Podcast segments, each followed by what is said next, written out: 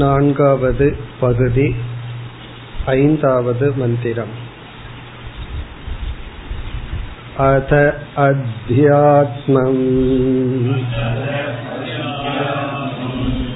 யதேதத் கச்சதி வசமனஹ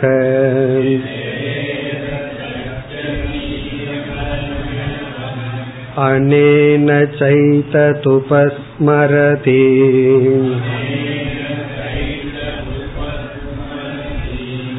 அபீக்ஷ்ணம் சங்கல்பகம்.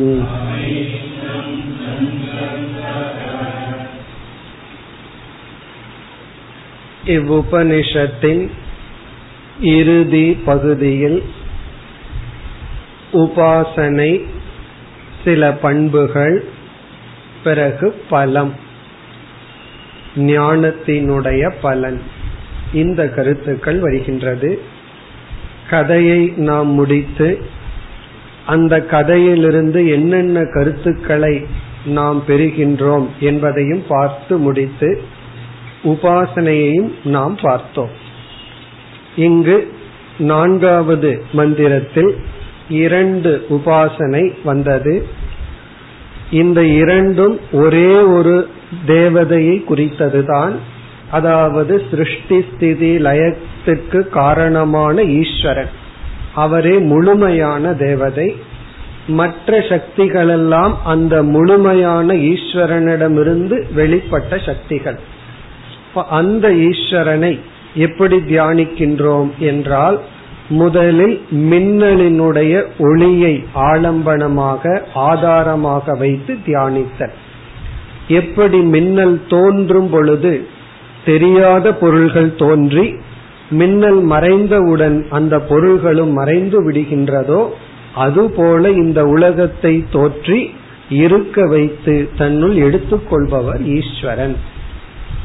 பிறகு இரண்டாவதாக இதே ஈஸ்வரனை இதே குணத்துடன் கண்ணை நாம் திறந்து மூடுதலை நினைத்து தியானம் செய்ய வேண்டும். கண்ணை நாம் திறக்கும் பொழுது உலகம் தெரிகின்றது, கண்ணை நாம் மூடியவுடன் மீண்டும் உலகம் இல்லாமைக்கு சென்று விடுகிறது. இந்த கருத்திலிருந்து ஈஸ்வரனுடைய சொரூபமும் இந்த ஜெகத்தில் நமக்கு வைராகியமும் கிடைக்கும். காரணம், ஜெகத்தினுடைய அனித்தியத்துவம் காட்டப்படுகின்றது. பிறகு ஐந்தாவது மந்திரத்தில் இங்கு கூறப்பட்ட உபாசனை, மனதில் உள்ள ஒவ்வொரு எண்ணங்களும் அந்த பிரம்மத்தை விளக்குவதாக நாம் தியானிக்கின்றோம். அனேனச்ச ஏதத் உபஸ்மரதி அபீக்ஷ்ணம் சங்கல்பக. மனதில் உள்ள ஒவ்வொரு எண்ணங்களும் அந்த பிரம்மத்தை விளக்குவது போல் நாம் தியானித்தல். இந்த தியானத்தின் மூலமாக நான் சாட்சி சுரூபமானவன், நான் மனதில் ஓடுகின்ற அனைத்து எண்ணங்களையும் சாட்சியாக பார்ப்பவன், எண்ணங்களுக்கும் அதில் உள்ள உணர்வுகளுக்கும் எனக்கு சம்பந்தமில்லை என்ற ஞானத்துக்கு இந்த உபாசனை நம்மை தகுதிப்படுத்தும். இனி அடுத்த மந்திரத்தில் மீண்டும் ஒரு உபாசனை வருகின்றது. அதே ஈஸ்வரனை குறித்து ஒரு குணத்துடன் அந்த ஈஸ்வரனை தியானித்தல். இப்பொழுது நாம் ஆறாவது மந்திரத்திற்கு செல்வோம். தத்ஹ தத்வனம் நாம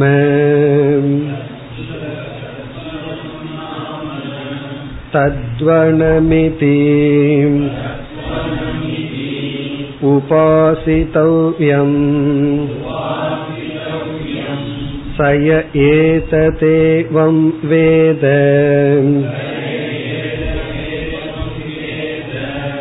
அபிஹைனம் சர்வாணி பூதானி சம்வாஞ்சந்தி.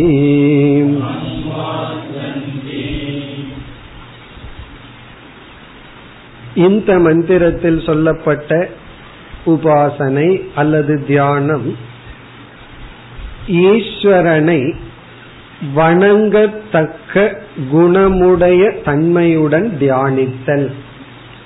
பூஜ்ய குண பிரம்ம உபாசனம். பூஜ்யம் என்றால் வணங்கத்தக்க, பூஜை பூஜா என்று சொல்வோம், அதத்தான் பூஜ்யம் என்று சொல்கின்றோம். தமிழ்ல சம்டைம் பூஜ்யம்னா ஜீரோ அப்படின்னு அர்த்தம் இருக்கு. ஆனா இங்கு சம்ஸ்கிருதத்தை வந்து பூஜ்யம் என்றால் வணங்கத்தக்க. இப்போ பூஜ்ய குணம் என்றால் வணங்கத்தக்க குணத்தை உடைய பிரம்ம உபாசனம், அந்த பிரம்மத்தை தியானித்தல். இப்போ பிரம்மன் அல்லது ஈஸ்வரனுக்கு வணங்கத்தக்க குணம் உடையதாக தியானித்தல். இங்கு வணங்கத்தக்க என்றால் நாடத்தக்க, அந்த பிரம்மன் நாடத்தக்கது, திரஷ்டவ்யம் என்று சொல்லப்படும் உபனிஷத்தில். மற்ற இடத்தில் திரஷ்டவ்யம்னா அறியத்தக்கது, நாடத்தக்கது, அர்ஹதை உடையது. இப்ப இந்த தியானத்தில் நமக்கு கிடைப்பது வந்து முமுக்ஷுத்துவம். முமுக்ஷுத்துவம் என்றால் அந்த பிரம்மனிடத்தில் நாட்டம் நமக்கு ஏற்படும். நம்மை செயலில் தூண்டுவதே ஆசைதான். காம கர்ம ஹேது என்பது ஒரு நியதி. காமம் என்றால் ஆசை, கர்ம என்றால் செயல், ஹேதுனா காரணம். ஆசைதான் செயலுக்கு காரணம். அது நல்லதா இருக்கலாம், தீயதாகவும் இருக்கலாம். எந்த ஒரு செயலுக்கும் ஆசைதான் காரணம். நாம் ஒரு நற்காரியம் செய்யணும்னா அதற்கு தகுந்த ஆசை இருக்கணும். ஒருவன் தீய செயல் செய்கின்றான்னா அதற்கு தகுந்த ஆசைதான் காரணம். ஆகவே நாம் பிரம்மனை நாட வேண்டும் என்றால் அந்த பிரம்மனிடம் இந்த குணத்தை நாம் பார்க்க வேண்டும். வணங்கத்தக்கது, பூஜிக்கத்தக்கது, போற்றத்தக்கது என்று தியானிக்கும் பொழுது அந்த பொருள் நமக்கு நாட்டத்திற்கு உரியதாகி விடுகின்றது. அதனாலதான் பஜகோவிந்தம் அப்படிங்கிற இடத்துல பஜங்கிற சொல்லுக்கு நாடு என்று பொருள். பஜகோவிந்தம்னா கோவிந்தனை நாடு, கோவிந்தனை தேடு என்று பொருள். இப்ப நாடுதல், தேடுதல். இப்போ ஒரு பொருளை நாம் நாட வேண்டும் என்றால் அது உயர்ந்த பொருளாக நம் மனதிற்கு பட வேண்டும். அந்த பொருள் உயர்ந்த பொருளாக இருக்கிறதுனால நம்ம நாடிவிட மாட்டோம்.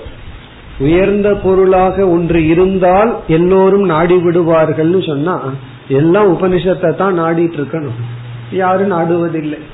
ஆகவே ஒரு பொருள் உயர்ந்ததாக இருந்தால் அது நாடத்தக்கதாக ஆகிவிடுவதில்லை. நம் மனதிற்கு அது உயர்ந்ததாக பட வேண்டும். நம்ம மனசுக்கு அது எப்போ உயர்ந்ததா படுதோ அப்பொழுதுதான் அதை நாடுவோம். ஒரு கீழான பொருள் நமக்கு உயர்ந்ததாக பட்டுவிட்டால் அதை நாடி விடுவோம். மேலான பொருள் உயர்ந்ததாக நமக்கு தெரிந்தால் நாம் நாடுவோம். ஆகவே இது ஒரு அழகான தியானம். அந்த ஈஸ்வரனே உயர்ந்தவர், அவரே வணக்கத்துக்கு உரியவர் என்று அந்த ஈஸ்வரனை நாம் தியானித்தால் பிறகு நமக்கு கிடைக்கின்ற பலன் வந்து அந்த ஈஸ்வரனிடம் நாட்டம் நமக்கு கிடைக்கும். வணங்கத்தக்கவராக ஈஸ்வரனை தியானித்த இது வந்து முக்கிய பலன். அவாந்தர பலன் ஒன்னு இருக்கு, அமுக்கிய பலன் ஒன்னு இருக்கு. அது என்னவென்றால் நாம் ஒருவரை வணங்கினால் நம்மை அவர் அல்லது அந்த வணக்கம் நமக்கு திருப்பி கிடைக்கும். ஒருவரை நம்ம வந்து ஹிம்சை செய்யாமல் இருந்தால் நம்மை இனி ஒருவர் ஹிம்சை செய்ய மாட்டார். ஒருவருடைய தப்பை நம்ம மன்னித்தால் நம்முடைய தப்பை இனி ஒருவர் மன்னிப்பார். இதுதான் இயற்கையில் இருக்கிற நியதி.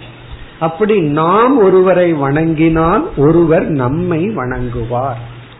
அப்படி இதனுடைய அவாந்தர பலன் இறைவனை வணங்கத்தக்கதாக தியானித்தால் இந்த ஜீவராசிகள் இவனை வணங்கும்.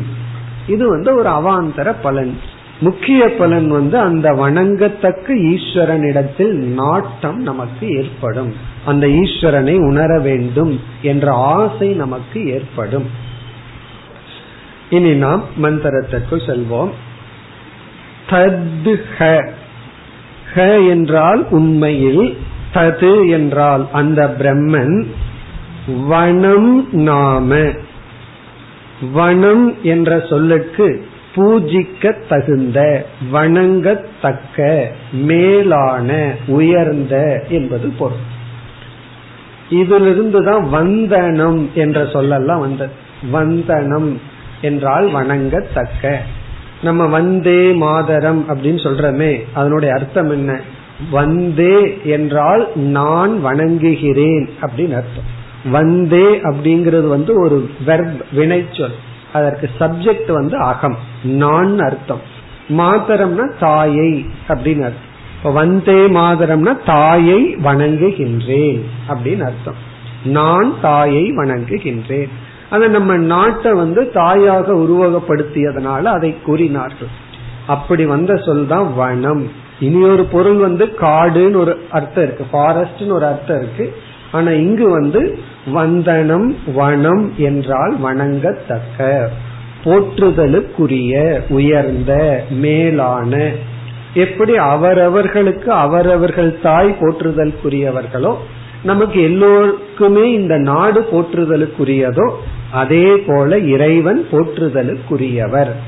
தத்வனம் நாம. நாம என்றால் வனம் என்ற பெயர் பெற்றவராகவே அந்த இறைவன் இருக்கின்றார். அதாவது போற்றுதலுக்குரியவர் என்ற பெயரே அவருக்கு இருக்கின்றது. நமக அப்படின்னு நம்ம சொல்லுவோம். நமகன வணங்குகின்றேன்னு அர்த்தம். அந்த நமகங்கிறதுக்கே பகவானுடைய பெயர். வணங்கத்தக்க சுரூபமாகவே அவர் இருக்கின்றார். பத்தது அந்த பிரம்மன் வணங்க தகுந்தவர் என்ற பெயருடன் விளங்கி கொண்டிருக்கின்றார். சரி, அவர் வணங்கத்தக்கவராக இருக்கட்டும், நாம் என்ன செய்ய வேண்டும்? அடுத்தது தத்துவனம் இது உபாசிதவ்யம். தத்துவனம் அந்த இறைவன் வணங்கத்தக்கவர் என்று உபாசிதவ்யம் நம்மால் தியானிக்கப்பட வேண்டும். உபாசிதவ்யம் என்றால் நம்மால் தியானிக்கத்தக்கது. அந்த இறைவனை நாம் வந்து வணங்கத்தக்கவர், போற்றுதலுக்குரியவர், மேலானவர், நம்முடைய லட்சியமானவர் என்று வணங்க வேண்டும், என்று தியானிக்க வேண்டும். எந்த ஒரு பொருளை நாம் மேலானதாக பார்க்கும் பொழுது அந்த பொருளுக்கு மேலான தன்மை இருக்கா இல்லையாங்கிறது இரண்டாவது பட்சம். நம்முடைய மனம் தூய்மை அடையும். ஒரு பொருளை நம்ம உயர்ந்ததாக பார்ப்பது நம்முடைய உயர்வை அது காட்டும். சில பேர் வந்து ரொம்ப அறிவிருப்பதாக நினைத்து கொண்டு நான் யாரையும் வணங்க மாட்டேன், யாரிடத்திலும் தூய்மை இல்லை என்று ஏதாவது ஒரு குறையை பார்த்து கொண்டிருந்தால் நஷ்டம் யாருக்குன்னா நமக்கு தான். ஆகவே இங்கு வந்து இறைவனை வணங்கத்தக்கவராக உபாசிக்க வேண்டும். இறைவன் யார்னா இந்த உலகத்தில் இருக்கின்ற அனைத்துமாக இருப்பவர். ஆகவே அனைத்தும் வணங்கத்தக்கது என்று உபாசிக்க வேண்டும். யக ஏதத் ஏவம் வேத. யார் இவ்விதம் தியானிக்கின்றார்களோ, இனி வந்து தியான பலன் வருகின்ற. யக யார், ஏதத் இந்த பிரம்மத்தை, ஏவம் வேத இந்த ஈஸ்வரனை இவ்விதம் தியானிக்கின்றார்களோ, சக அபிகைனம் சர்வாணி பூதானி சம்வாஞ்சந்தி. ஏனம் அந்த உபாசகனை சர்வாணி பூதானி மற்ற எல்லா ஜீவராசிகளும் சம்வாஞ்சந்தி பூஜிக்கும், வணங்கும். இப்ப இவன் வந்து வணங்கினால் இவனை இந்த உலகம் வணங்கும். நம்ம வந்து மற்றவர்களை எப்படி நடத்துகின்றோமோ அப்படித்தான் மற்றவர்கள் நம்மை நடத்துகின்றார்கள். அதனாலதான் ஒன்று சொல்வார்கள், இந்த உலகம் உன்னை எப்படி நடத்துது அப்படிங்கிறது, நடத்துகின்றதுங்கிறது நீ உலகத்தை நடத்தியதனுடைய ரிஃப்ளெக்ஷன். நீ இந்த உலகத்தை எப்படி நடத்தி இருக்கிற அப்படிங்கறதனுடைய பிரதிபிம்பம் அல்லது அதனுடைய வெளிப்பாடு தான் இந்த உலகம் உன்னை நடத்துவது. இந்த உலகம் நம்மை நடத்துகிற விதம் நாம் இந்த உலகத்தை நடத்தியதின் அடிப்படையில். இதுல சில இடங்கள்ல விதிவிலக்கு இருக்கலாம். உலகத்தை நம்ம நல்லா நடத்தியும் நம்மை நல்லா நடத்தாமையில் இருக்கலாம். ஆனா இது பொதுவான நியதி. எந்த ஒரு ப்ராவர்புமே அப்சல்யூட்டா எடுத்துக்கூடாது, ஹண்ட்ரட் பர்சன்ட் கிடையாது. பொதுவான நியதி இது. அவ்விதம் இந்த உபாசனையினுடைய பலன் இந்த உபாசகன் பூஜிக்கப்படுவான். இந்த உபாசகன் இறைவனை பூஜிக்க தகுந்ததாக தியானித்து இறைவன் படைக்கப்பட்ட உலகத்தை அவன் பூஜிக்க தகுந்ததாக நினைக்கும் பொழுது இந்த உயிரினங்கள் அவனை வணங்குகின்றது, அவனை பூஜிக்கின்றது. இத்துடன் உபாசனை முடிவடைகின்றது. இனி அடுத்த ஸ்லோகத்தில் வேறு ஒரு கருத்து வருகின்றது. ஏழாவது மந்திரம். உபனிஷதம் போ ப்ரூஹி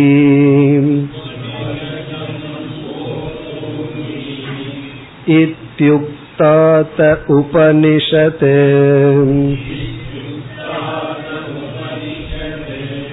ப்ராஹ்மீம் வாவம் த உபனிஷதம் அப்ருமேதி.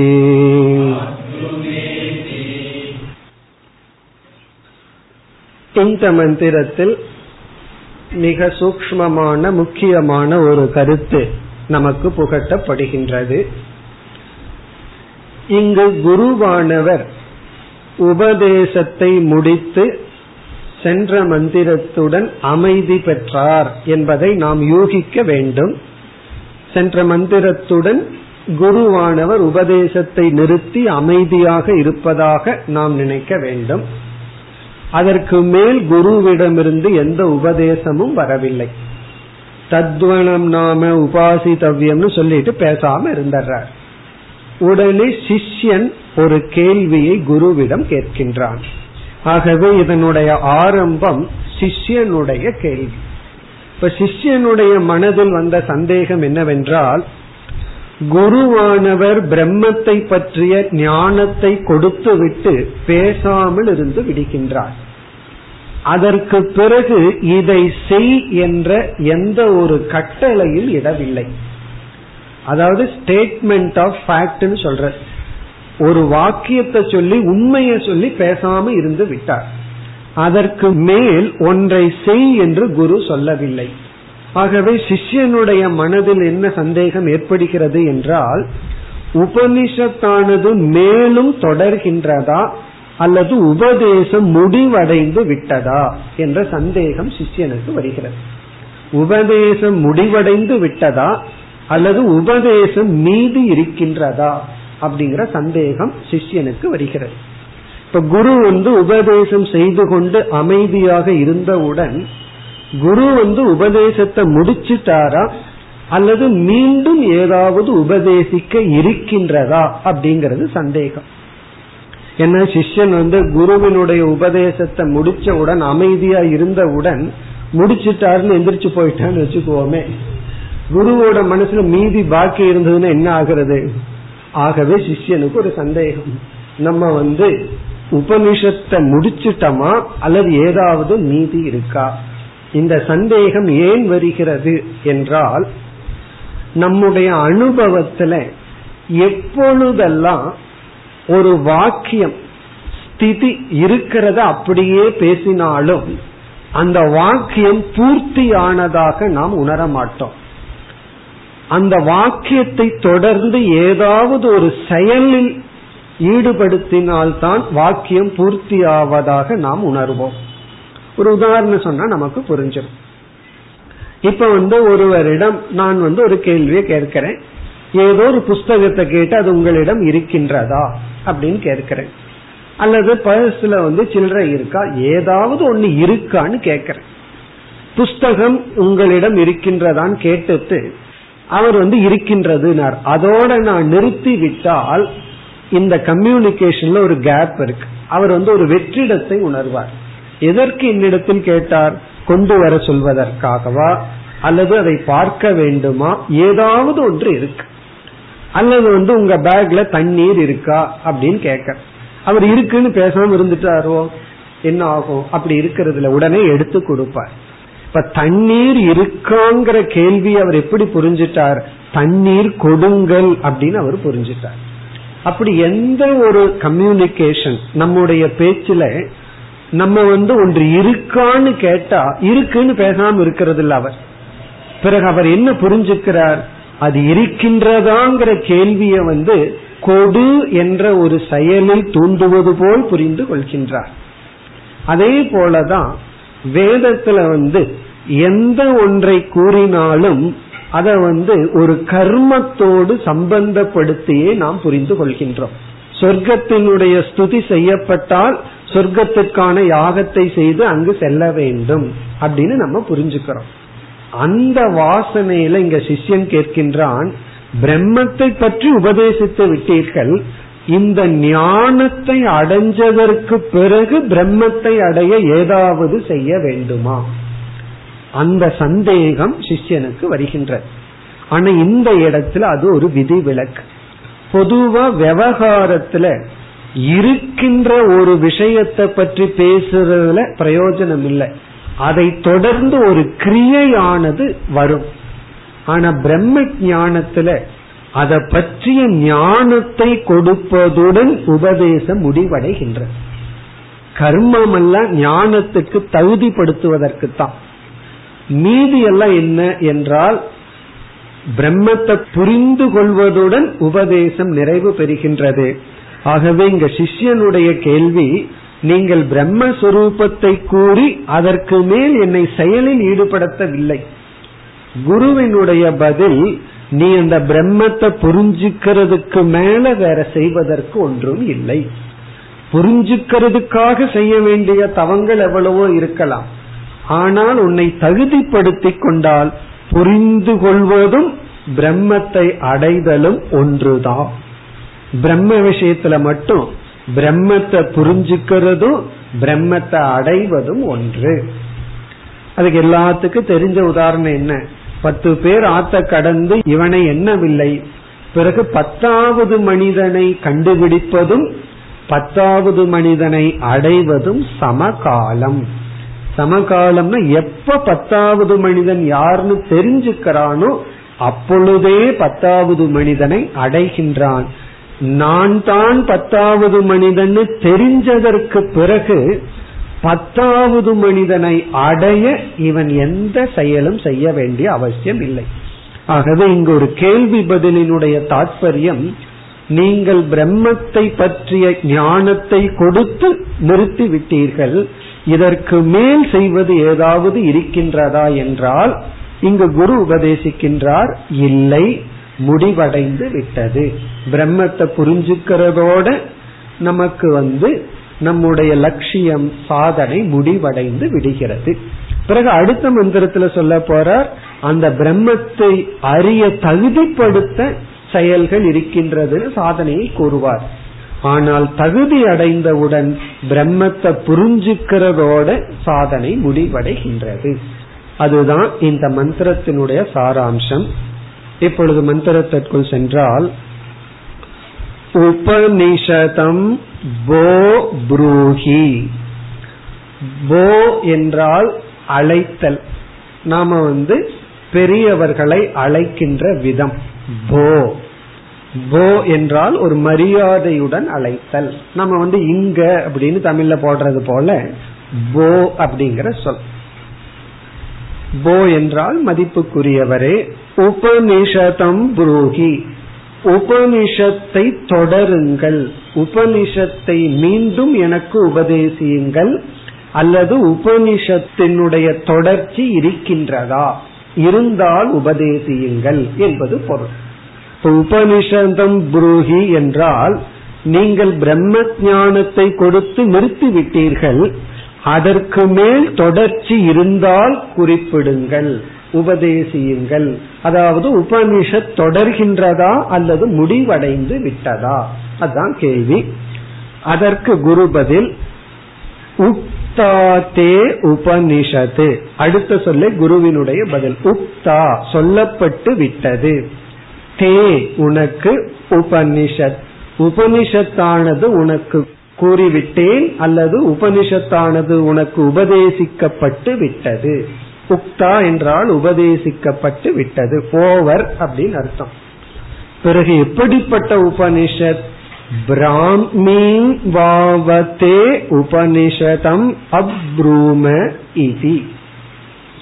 பிராமீன் என்றால் பிரம்மத்தை விளக்குகின்ற, பிரம்மத்தை அடைவிக்கின்ற, உபனிஷதம் உபனிஷத்தை அப்ரூம நாங்கள் உபதேசம் செய்தோம். அப்படின்னா நான் உபதேசம் செய்தேன்.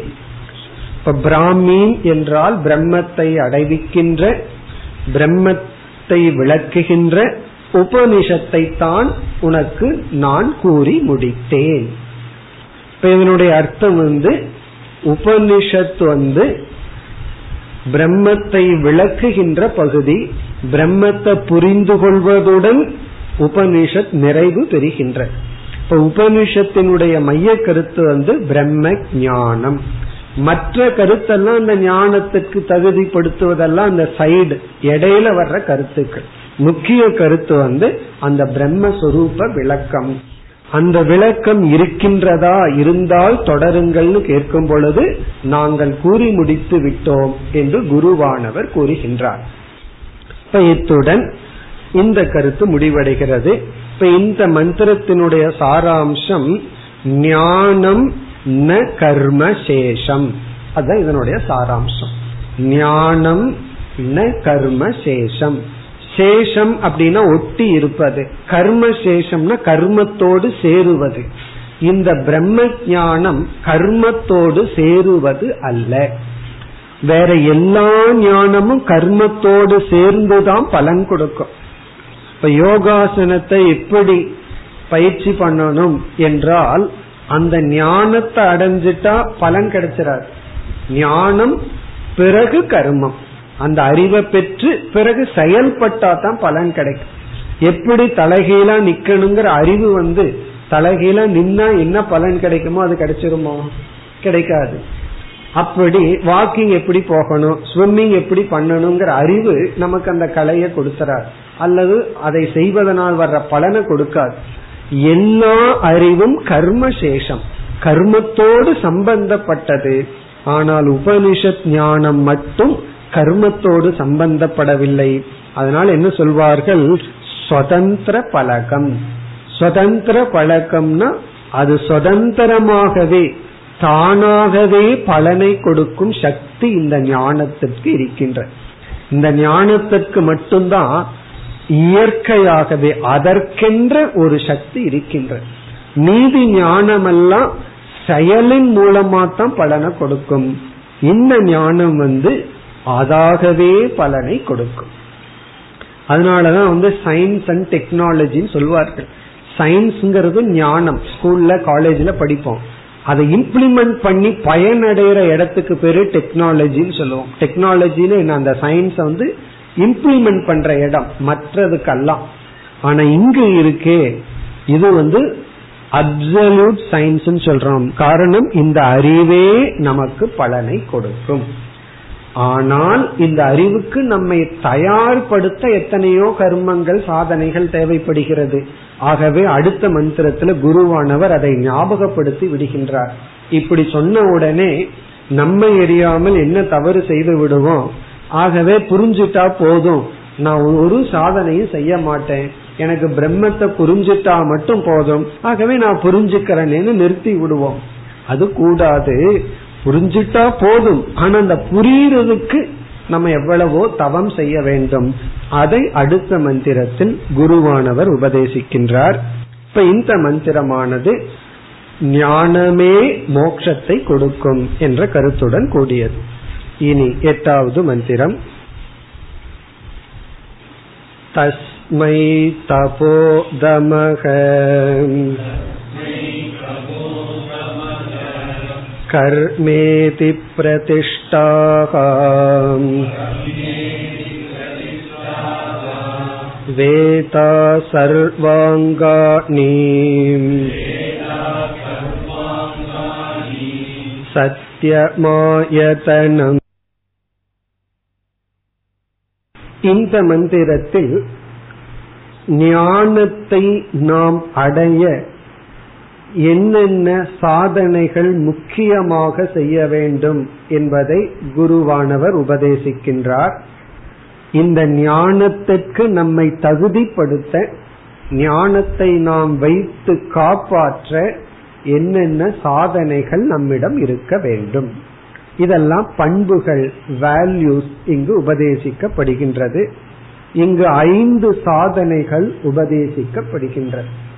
ஒரு முக்கிய சாதனை, மற்ற நான்கு வந்து அந்த முக்கிய சாதனைக்கு துணை புரிகின்ற சாதனைகள். இவ்விதம் ஐந்து சாதனைகளை குறிப்பிடுகின்றார். இது ஒரு கற்பனையாக இங்கு சாதனை கூறப்படுகின்றது. இந்த பிரம்ம ஞானம் என்பது ஒரு பசு அல்லது ஒரு மனிதனை போல் இருந்தால், ஒரு பசுவாக கற்பனை செய்தால் இந்த ஞானம் என்பது அதற்கு கால்கள் என்ன, உடல் உறுப்புகள் என்ன, அதனுடைய இருப்பிடம் என்ன என்ற விதத்தில் இங்கு குறிப்பிடப்படுகின்றது. இப்ப தஸ்மை என்றால் அந்த பிரம்ம ஞானத்திற்கு, அந்த பிரம்ம ஞானம் என்ற பசுவிற்கு கால்களை போல் இருப்பது என்ன என்றால் தபோதம கர்மேதி பிரதிஷ்டாகா. பிரதிஷ்டாகா என்றால் ஆதாரங்கள், ஆதாரமாக இருப்பது. நம்ம கால் தானே நிற்பதற்கு ஆதாரமா இருக்கு. அப்படி இருப்பது இங்கு எவைகள் என்றால் தபம், தபக, தமக, கர்ம, இவை போன்றவைகள். இங்க நாலு கால் இருக்கே, மூன்று தான் சொல்லப்பட்டதுன்னா வேற ஏதாவது சாதனை சமக என்பதை எடுத்துக் கொள்ளலாம். தபம், தமம், கர்ம. இங்கு கர்ம என்றால் கர்ம யோகம். இப்ப கர்ம யோகம், தவம் இந்திரிய ஒழுக்கம், தமக என்றால் இந்திரிய கட்டுப்பாடு, தவம் என்றால் நமக்கு தெரிந்த சொல் தவம், தவ வாழ்க்கை வாழுதல், தமகை புலனடக்கம், கர்ம கர்மயோகப்படி வாழ்தல், தர்மப்படி வாழ்க்கையை அமைத்துக் கொள்ளுதல், இவைகள்தான் இந்த ஞானத்திற்கு ஆதாரங்களாக இருக்கின்றது. பிறகு வேதாகா சர்வாங்காணி, அனைத்து உடல் உறுப்புகள் போல இருப்பது வேதாகா, வேதங்கள்.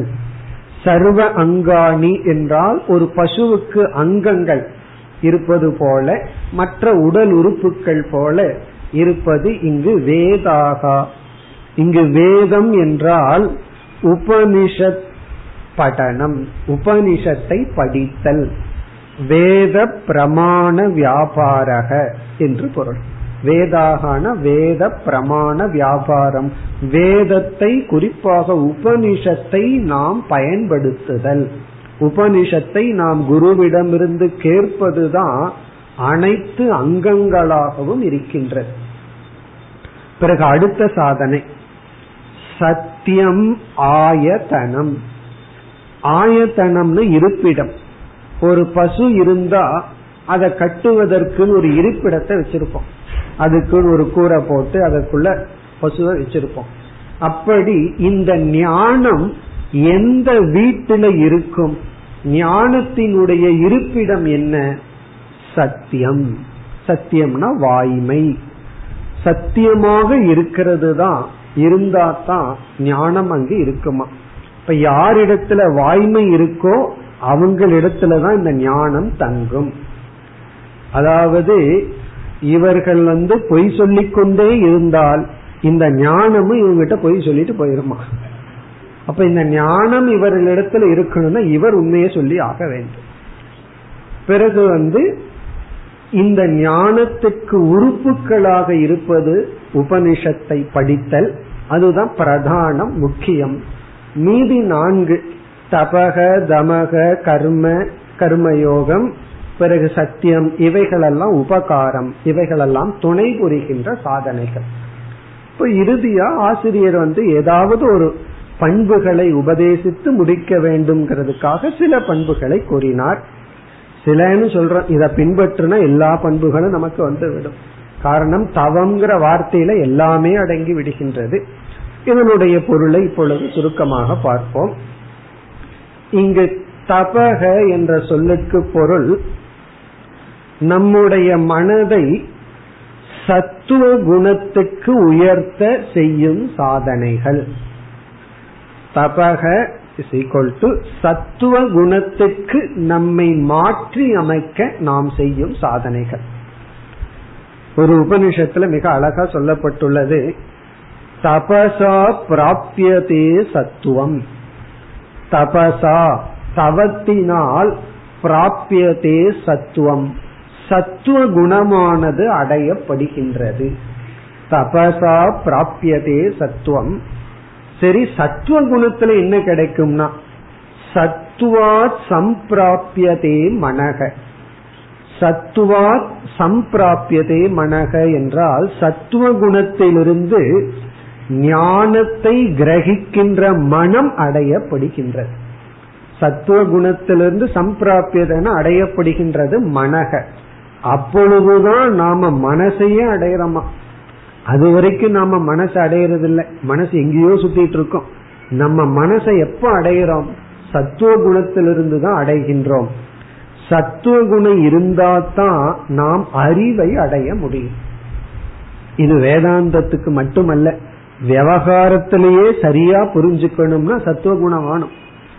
இப்ப வந்து சில சமயங்கள்ல ஒருவர் சொல்றத ஒழுங்கா புரிஞ்சுக்கிறோம், சில நேரத்துல அவர் சொல்றது தவறா புரிஞ்சுக்கிறோம். காரணம் என்ன, அந்த நேரத்துல மனசு சத்துவத்துல இல்லை. இப்ப அந்த நேரத்துல மனது சத்துவ குணத்துல இல்லாததுனால தலைகீழா விபரீதமா நாம் புரிந்து கொள்கின்றோம். அப்ப நம்ம மனது சத்துவ குணத்தில் இருந்தாதான் யதார்த்தமாக உண்மையை புரிந்து கொள்ள முடியும். ஆகவே அங்க உபனிஷத்துல வந்து தவத்தினால் சத்துவ குணத்தை அடைகின்றோம், சத்துவ குணத்தினால் அறிவை வாங்கும் மனதை அடைகின்றோம். சரி, அந்த மனசுனால எதை அடைகின்றோம், இரண்டாவது வரியில் மனசா பிராப்யதே ஹ்யாத்மா, மனதினால் பிராப்யதே ஹ்யாத்மா, மனதினால் ஆத்மாவை நாம் அடைகின்றோம். மனசா பிராப்யதே ஹ்யாத்மானா மனதுல ஞானம் ஏற்படும் பொழுது அந்த ஞானத்துல நமக்கு ஆத்மாவே கிடைக்கின்ற. ஒருவர் கேட்கலாம், சரி ஆத்மாவை கிடைச்சி எனக்கு என்ன பிரயோஜனம் அப்படின்னு கேட்கலாம். உபனிஷத் முடிக்கின்றது, ஆத்மா பத்தியா நிவர்த்ததே, நீ ஆத்மாவை அடையும் பொழுது சம்சாரத்திலிருந்து விடுதலை அடைகின்றாய். ஆத்மா பத்தியா நிவர்த்ததே, நிவர்த்ததேங்கிற இடத்துல சம்சாரத்தை சேர்த்துக்கணும். இந்த ஆத்மாவை நீ அடையும் பொழுது துயரத்திலிருந்து விடுதலை அடைகின்றாய். இந்த மைத்ரேயி உபனிஷத்துன்னு ஒரு உபனிஷத், அந்த உபனிஷத்துல மிக அழகாக தபசா பிராப்யதே சத்துவம்னு தவத்தினுடைய பலன் சொல்லப்பட்டுள்ளது. அதை இங்கு எடுத்துக்கொண்டு பார்த்தால் தபக என்றால் தவம் என்பது நம்முடைய மனதை சத்துவ குணத்துக்கு உயர்த்த செய்யும் சாதனைகள். அது என்னன்னா என்னெல்லாம் பண்றோமோ அதெல்லாம், என்ன செய்தா சத்துவ குணத்துக்கு மனசு போகுமோ அவைகள் அனைத்தும். அது முதல்ல ஆகார சுத்தியில் ஆரம்பிக்கணும். ஆகாரத்தில் ஆரம்பிச்சு ஆசனத்தின் வழியாக சென்று, ஆசனம்னா எக்ஸசைஸ். ரொம்ப பேர் ஏன் ஆசனம் செய்வதில்லை, பிராணாயாமம் செய்வதில்லைன்னா அதற்கு காரணம் சத்துவ குணம் குறைவு. அது பொறுமை ரொம்ப வேணும். ஆசனம் பண்றதோ வாக்கிங் போறதோ இதுக்கெல்லாம் கொஞ்சம் சத்துவ குணம் வேண்டும், பொறுமை வேண்டும். அது இல்லாததுனால்தான் அதை நாம் செய்ய முடிவதில்லை. ஏன்னா மனது எப்பொழுதும் சஞ்சலத்திலிருந்து அமைதியாக அமர முடிவதில்லை. இப்ப அது அமரணும்னா ஆகாரத்துல சுத்தி தேவை. பிறகு ஜபம், பாராயணம், விதவிதமான விரதங்களை நம்ம எடுத்துக்கொள்வதெல்லாம் எதற்குனா சத்துவ குணத்தில் நம்மை உயர்த்துவதற்காக. இது வந்து தபக. பிறகு தமக என்றால் புலனடக்கம், இந்திரிய கட்டுப்பாடு. நம்முடைய இந்திரியங்கள் வந்து நல்ல விஷயத்தில் சென்று தீய விஷயத்திலிருந்து விலக வேண்டும். இங்க தமகங்கிறதுல ரெண்டு விஷயம் இருக்கு, கேட்க வேண்டாததை கேட்காம இருத்தல், பிறகு கேட்க வேண்டியதை கேட்டல். அதுவும் தமக தான். உபனிஷத்தை கேட்கிறது பெரிய கஷ்டமான காரியம், ஊர்வம்ப கேட்காம இருக்கிறது பெரிய கஷ்டமான காரியம். ஊர்வம்ப கேட்கறதுல ஒரு ருசி இருக்கு, யாராவது உண்மைய சொல்லி நல்லதை சொன்னா அதை கேட்கறதுல ஒரு கஷ்டம் இருக்கு.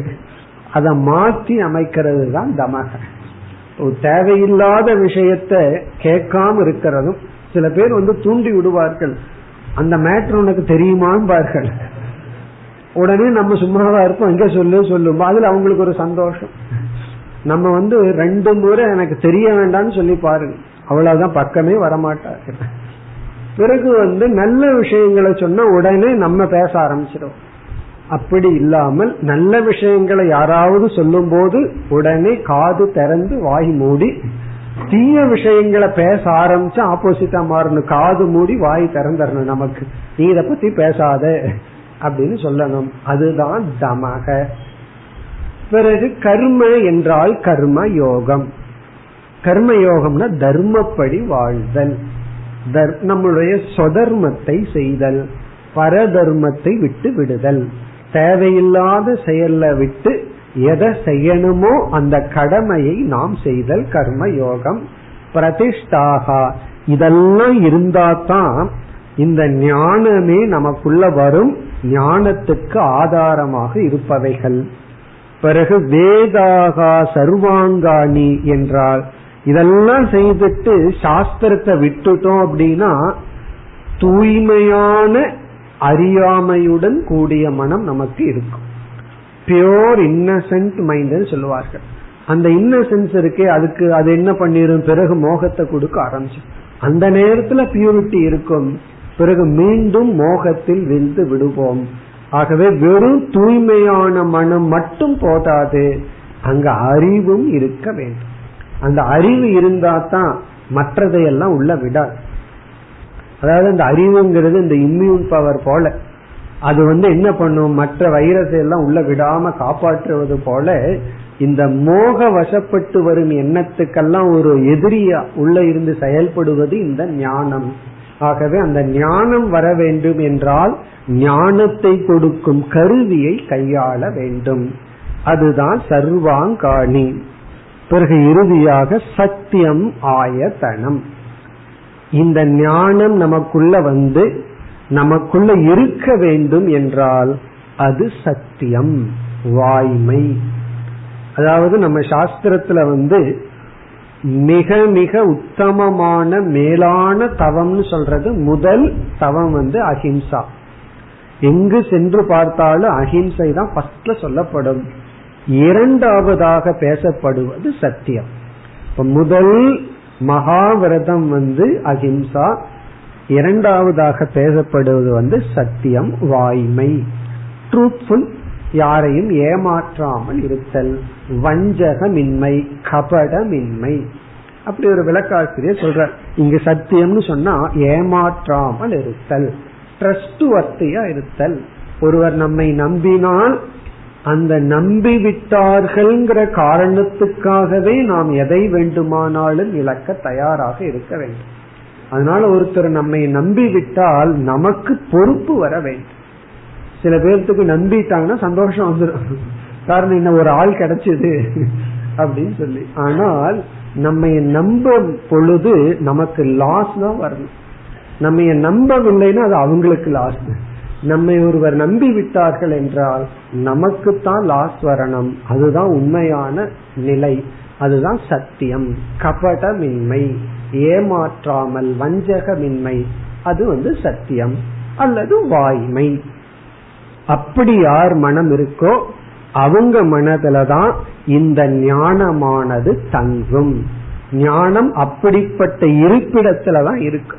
ஒரு பசுவை வந்து நல்ல இடத்துல வச்சிருந்தோம் அப்படின்னா அது பேசாம சந்தோஷமா இருக்கும். சில இடங்கள்ல கோசாலையில போய் பார்த்தா ஃபேன் எல்லாம் போட்டு வச்சிருப்பார்கள் சில பசுவுக்கு. அந்த பசுவை அவுத்து விட்டாலும் அங்கே நின்றுட்டு இருக்கும் ஃபேன் காசு வாங்கிட்டு. அதே போல இருப்பிடம் நல்லா இருந்தால் அந்த பசு அந்த இடத்துல சந்தோஷமா இருக்கிறது போல இங்கு வந்து மனம் இந்த சத்தியத்துடன் இருந்தால் ஞானம் நம்மை விட்டு செல்லாது. அப்படி இல்லைன்னா ஃபர்ஸ்ட் வராது, வந்தா தானே செல்றதுக்கு. அப்படியே ஏமாந்து கொஞ்சம் வந்துட்டாலும் வந்த வேகத்துல போயிடும். ஆகவே சத்தியம் ஆயத்தனம். இனி இறுதி மந்திரத்தில் ஞான பலனுடன் ஆசிரியர் முடிவுரை செய்கின்றார். ஒன்பதாவது மந்திரம். யோ வா ஏதாமேவம் வேத அபகத்ய பாப்மானம் அனந்தே ஸ்வர்கே லோகே ஜேயே பிரதிதிஷ்டதி பிரதிதிஷ்டதி.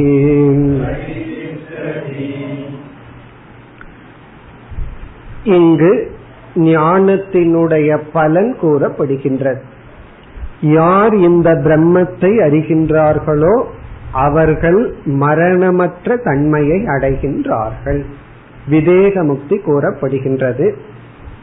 யோவா ஏதாம் ஏவம் வேத யக வா யக என்றால் யாரெல்லாம் இந்த உபநிஷத்தை படிச்சு புரிஞ்சு மோட்சத்தை அடைகிறதுக்கு ஒரே ஒரு பேசிக் குவாலிபிகேஷன் மனுஷனா இருக்கணும், அவ்வளவுதான். அதற்கு பிறகு விசேஷமா சில தன்மைகள் கூறப்பட்டது இருக்க வேண்டுமே தவிர, அதனாலதான் யக அப்படிங்கிறது யாரெல்லாம், ஹூஎவர் மேபி, மனிதனாக இருந்தால் போதும். யாகம் பண்றதுக்கு பூஜை பண்றதுக்கு வேணா சில விதிமுறைகள் எல்லாம் இருக்கலாம், ஆனா புரிந்து கொண்டு ஞானத்தை அடைவதற்கு யாராக இருந்தாலும் ஏதாம் ஏவம் வேத, ஏதாம்னு இந்த உபனிஷத்தை, இங்கு உபதேசிக்கப்பட்ட தத்துவத்தை, வேத ஏவம்னு இவ்வாறு சரியாக வேதன புரிந்து கொள்கிறார்களோ, ஏதாம்னு இந்த உபதேசத்தை யார் புரிந்து கொள்கின்றார்களோ இனி அவர்களுக்கு என்ன பலன் கிடைக்கும்? அபகத்திய பாப்மானம், பாப்மானம்னா அனைத்து பாபங்களையும் அபகத்திய நீக்கி, இந்த ஞானம் நம்மிடம் உள்ள அனைத்து பாபங்களையும் நீக்குகின்ற, நம்முடைய பாபங்கள் அனைத்தையும் நீக்கி, இங்க பாபத்துல புண்ணியத்தையும் நம்ம சேர்த்திக்கணும், அதாவது பாபம்னா அனைத்து கர்ம பலன்களையும் நீக்கி, அனந்தே முடிவற்ற, அந்தம்னா முடிவு, அனந்தம்னா முடிவற்ற, ஜேஏ என்றால் மேலான, ஜேஏ என்றால் மிக உயர்ந்த, அதற்கு மேல் உயர்வற்ற, ஜேஏ ஸ்வர்கே லோகே.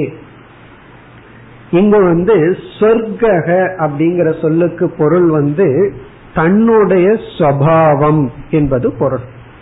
சொர்க்கம் என்றால் ஸ்வபாவம்.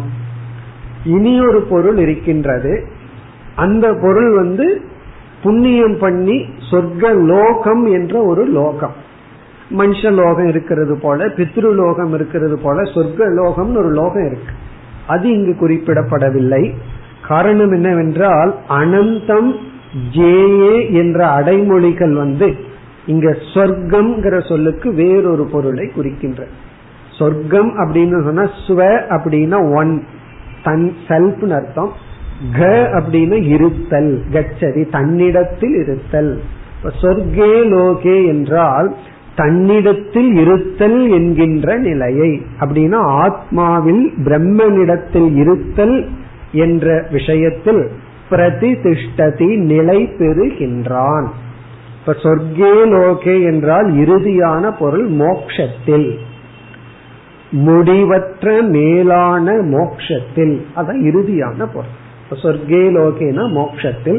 எப்படிப்பட்ட மோக்ஷம்? அனந்தே முடிவற்ற, ஜேஏ மிக உன்னதமான மோக்ஷத்தில் பிரதிதிஷ்டதி என்றால் நிலை பெற்று விடுகின்றான். மீண்டும் பிரதிதிஷ்டதி நிலை பெறுகின்றான். இப்படி இரண்டு முறை சொல்வது வந்து உபனிஷத் சமாப்தி அடைந்து விட்டது, முடிவடைந்து விட்டது என்பதை காட்டுவதற்காக. கடைசியில இரண்டு முறை சொன்னா பல காரணங்கள் இருக்கலாம், முக்கியத்துவத்திற்கும் இருக்கலாம், முடிவடைந்தது என்பதை காட்டுவதற்கும் இருக்கலாம். இங்கு இரண்டுக்கும் பிரதிதிஷ்டதி பிரதிதிஷ்டதி ஏவ, அவன் அந்த மோட்சத்தில் நிலை பெறுகின்றான், நிலை பெறுகின்றான் தான், அல்லது இந்த உபதேசம் நிறைவு பெறுகின்றது. இத்துடன் இந்த உபனிஷத் நிறைவு பெறுகின்றது. நாம் இந்த உபனிஷத்தினுடைய சாராம்சத்தை சுருக்கமாக ஞாபகப்படுத்திக் கொள்வோம்.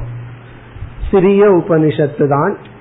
இதிலும் நான்கு பகுதிகளாக கொண்ட இந்த உபனிஷத் முப்பத்தி ஐந்து மந்திரங்களுடன் விளங்கியது. இந்த உபனிஷத்தினுடைய முதல் பகுதியே கேள்வியாக வந்தது. எடுத்தவுடனே கேநேஷிதம் பததி பிரேஷிதம் மனக என்று, எதனால் ஜடமான மனம் உடல் செயல்படுகின்றதோ, இயற்கையா ஜடமானது, ஆனால் இது செயல்பட காரணம் என்ன? அதற்கு குருவினுடைய பதில் ஸ்ரோத்ரஸ்ய ஸ்ரோத்ரம், காதுக்கு காதாக, கண்ணுக்கு கண்ணாக, மனதிற்கு மனதாக விளங்குகின்ற தத்துவம். இதிலிருந்து இவர் என்ன சொல்கின்றார்? இந்த உடல் மனம் இவைகள் இயற்கையாக ஜடம். இந்த ஜடத்துக்கு சேதனத்தை கொடுக்கும் சேதன சொரூபம். ஆகவே பதில் வந்து அறிவு சொரூபமான ஆத்மா, சைத்தன்ய சொரூபமான ஆத்மா என்று சொல்லி, இதை யார் உணர்கின்றார்களோ அவர்கள் மரணமற்ற நிலை அடைகின்றார்கள். பதிலும் இந்த ஞானத்தினுடைய பலனும் இரண்டாவது மந்திரத்திலேயே முடிவடைந்து விடுகிறது. ஆகவே இந்த உபனிஷத்தை வந்து சுருக்கமா சொல்லணும்னா முதல் இரண்டு மந்திரத்தோட ஓவர். கேள்வி, பதில், ஞானத்தினுடைய பலன், மீதி எல்லாம் விளக்கம்தான். மூன்றாவது மந்திரத்துல வந்து இந்த பிரம்மத்தை வேறு எந்த இந்திரியங்களினாலும் அறிய முடியாது என்று கூறப்பட்டு, பிறகு வந்து இந்த அறிவானது சம்பிரதாயப்படி வருகின்றது என்று கூறப்பட்டு, அறிந்ததற்கும் அறியாததற்கும் அப்பாற்பட்டது என்ற விதத்தில் மீண்டும் விளக்கப்பட்டது. அந்யதேவ தத் விதிதாத் அதோ அவிதிதாத், எதெல்லாம் அறிந்துள்ளாயோ அது பிரம்மன் அல்ல, எதெல்லாம் அறியவில்லையோ அதுவும் பிரம்மன் அல்ல. பிறகு அறிவு சொரூபம் பிரம்மன். அதற்கு பிறகு ஐந்தாவது மந்திரத்தில் ஆரம்பிச்சு முதல் செக்ஷன் முடியும் வரை நாம் இஷ்ட தேவதை, ஈஸ்வரன், அதிஷ்டான தேவதைகளை எல்லாம் வணங்கி வருகின்றோம். அவைகளெல்லாம் நமக்கு சித்த சுத்தியை கொடுத்து நம்மை உயர்த்துகின்ற ஒரு படிகளே தவிர அந்த சகுண பிரம்மனே நிர்குண பிரம்மன் அல்ல, அதுவே முழு முதல் கடவுள் அல்ல என்று சகுண பிரம்மன் நிஷேதம் செய்யப்பட்டு, பிறகு ஜீவ பிரம்ம ஐக்கியம் செய்யப்பட்டது. அத்துடன் எந்த இந்திரியங்களும் அந்த பிரம்மத்தை விளக்காது என்ற கருத்துக்களும் விளக்கப்பட்டது. இதெல்லாம் முதல் பகுதியினுடைய சாராம்சம். இத்துடன் உத்தம அதிகாரிகளுக்கான உபதேசம் முடிவடைகின்றது. பிறகு இடைப்பட்ட நிலையில் இருக்கின்ற மாணவர்களுக்காக இரண்டாவது பகுதி துவங்கியது. இதில் குருவானவர் சிஷ்யனை சோதித்தார். நீ புரிஞ்சிடுதுன்னு சொன்னா உனக்கு புரியவில்லை, நீ அறியவில்லை என்று சொன்னால் நீ அறிந்துள்ளாய். இதனுடைய அர்த்தம் என்ன என்றால், நீ அந்த பிரம்மத்தை பொருளாக அறிந்துவிடக் கூடாது, அறிபவனாக நீ அறிய வேண்டும் என்ற விதத்தில் கூறினார். சிஷ்யனும் தன்னுடைய அறிவை வெளிப்படுத்தி அறிவினுடைய உறுதியையும் வெளிப்படுத்தினான். நான் அறிகின்றேன், அதே சமயத்தில் அறியவில்லை என்ற விதத்தில் பதில் கூறினான். இதெல்லாம் நம்மளாக படிச்சோம்னா ஒன்னும் நமக்கு புரியாது. அறிகின்றேன், அறியவில்லை அப்படிங்கிறது சம்பிரதாயத்தோட நம்ம படிக்கும் பொழுது இதனுடைய நுட்பம் நமக்கு விளங்குகின்றது. பிறகு வந்து பிரதிபோத விதிதம் மதம் என்று நம்முடைய ஒவ்வொரு எண்ணங்களுக்குள்ளும் நிர்குண சைத்தன்யமே விளங்கி கொண்டிருக்கின்றது என்று கூறி, தூய்மையான மனதினால் தான் இந்த பிரம்மத்தை அறிய முடியும் என்று சொல்லி, பிறகு மனித ஜென்மத்தினுடைய மேன்மையுடன் இரண்டாவது பகுதி முடிவடைந்தது. அதாவது இந்த ஜென்மத்திலேயே நாம உணர்ந்தால் அப்பொழுதுதான் வாழ்க்கைக்கு அர்த்தம் உண்டு என்று. பிறகு கடைசி இரண்டு மூன்று நான்கு இந்த இரண்டு பகுதிகளில் நம்ம பார்த்தோம் ஒரு கதை, அதை தொடர்ந்து உபாசனை, உபாசனையை தொடர்ந்து இறுதியாக நற்பண்புகள், பிறகு பலன். இந்த கதையிலிருந்து என்னென்ன கருத்துக்கள் பார்த்தோம் அப்படிங்கறதையும் நம்ம வந்து ஞாபகம் வைத்து கொள்ள வேண்டும். ஏன்னா இந்த கதை வந்து சில நல்ல பண்புகளை எல்லாம் நமக்கு காட்டி கொடுத்தது. இத்துடன் இந்த உபனிஷத் முடிவடைகின்றது. பொதுவா உபனிஷத்தை முடிச்ச உடனே நாம் மீண்டும் முதல் மந்திரத்தை படித்து முடிப்போம். முதல் மந்திரம் கேநேஷிதம் பததி பிரேஷிதம் மனக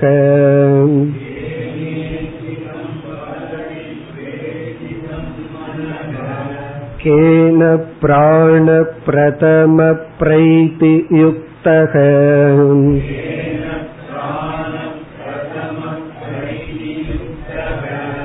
கேநேஷிதாம் வாசமிமாம் வதந்தி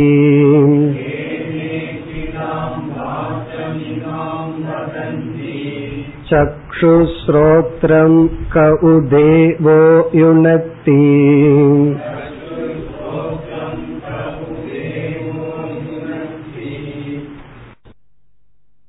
ஓம் பூர்ணமத பூர்ணமிதம் பூர்ணாத் பூர்ணமுதச்யதே பூர்ணஸ்ய பூர்ணமாதாய பூர்ணமேவாவசிஷ்யதே. ஓம் சாந்தி சாந்தி சாந்தி.